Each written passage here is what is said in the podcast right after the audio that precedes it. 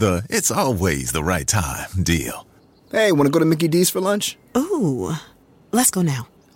but it's not lunchtime yet. If we're going to McDonald's, it's always the right time. Yeah, it's hard to argue with that. There's a deal for every lunch hour at McDonald's.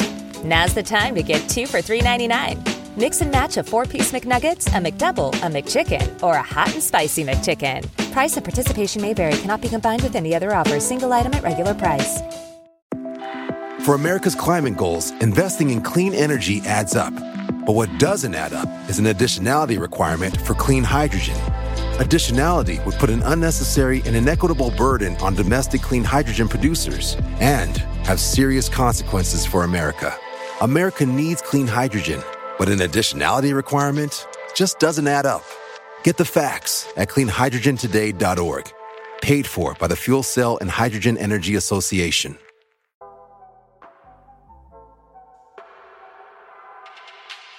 Good morning. It's May 19th, 2022, and this is 5 Minute Daily Devotionals with Religionless Christianity.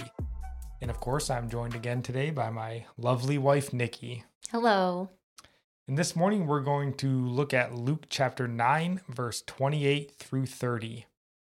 And it reads Now it came to pass about eight days after these sayings that he took Peter, John, and James and went up on the mountain to pray. As he prayed, the appearance of his face was altered, and his robe became white and glistening. And behold, two men talked with him, who were Moses and Elijah. So think about this what these three apostles are witnessing. Not only our Lord being basked and radiating in heavenly glory, but Moses and Elijah have joined him for a conversation. Now, we don't really know what they talked about, but that isn't important. You know, I do also wonder how they knew it was Moses and Elijah. The apostles have never seen these two men, and I doubt they had any form of artwork depicting them.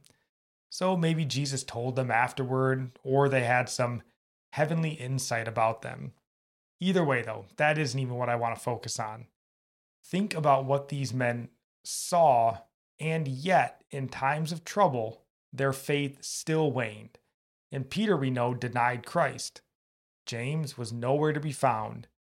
And all this makes me think of John chapter 20, verse 20, where it says, Blessed are they who have not seen and yet have believed. Yeah, and that is amazing that they still didn't stay with Jesus when he was arrested and crucified.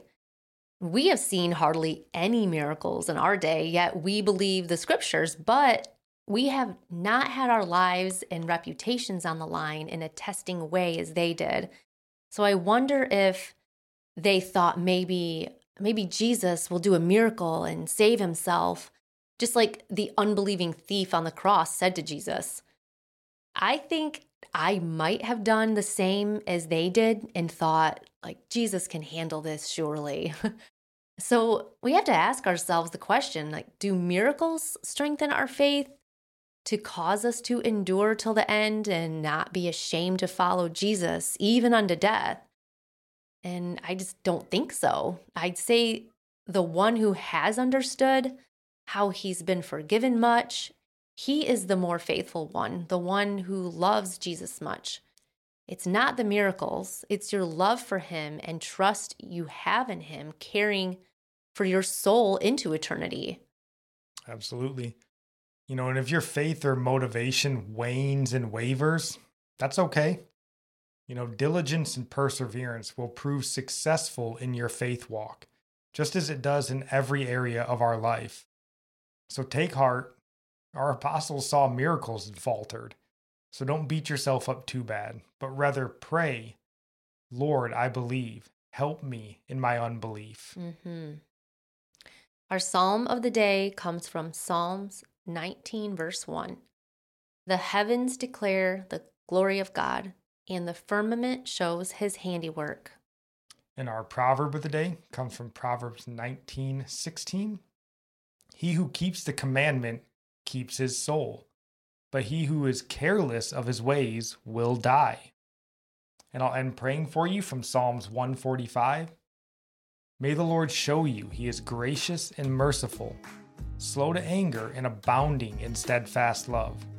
That the Lord is good to all, and his mercy is over all that he has made. May you know the Lord is near to all who call on him, to all who call on him in truth.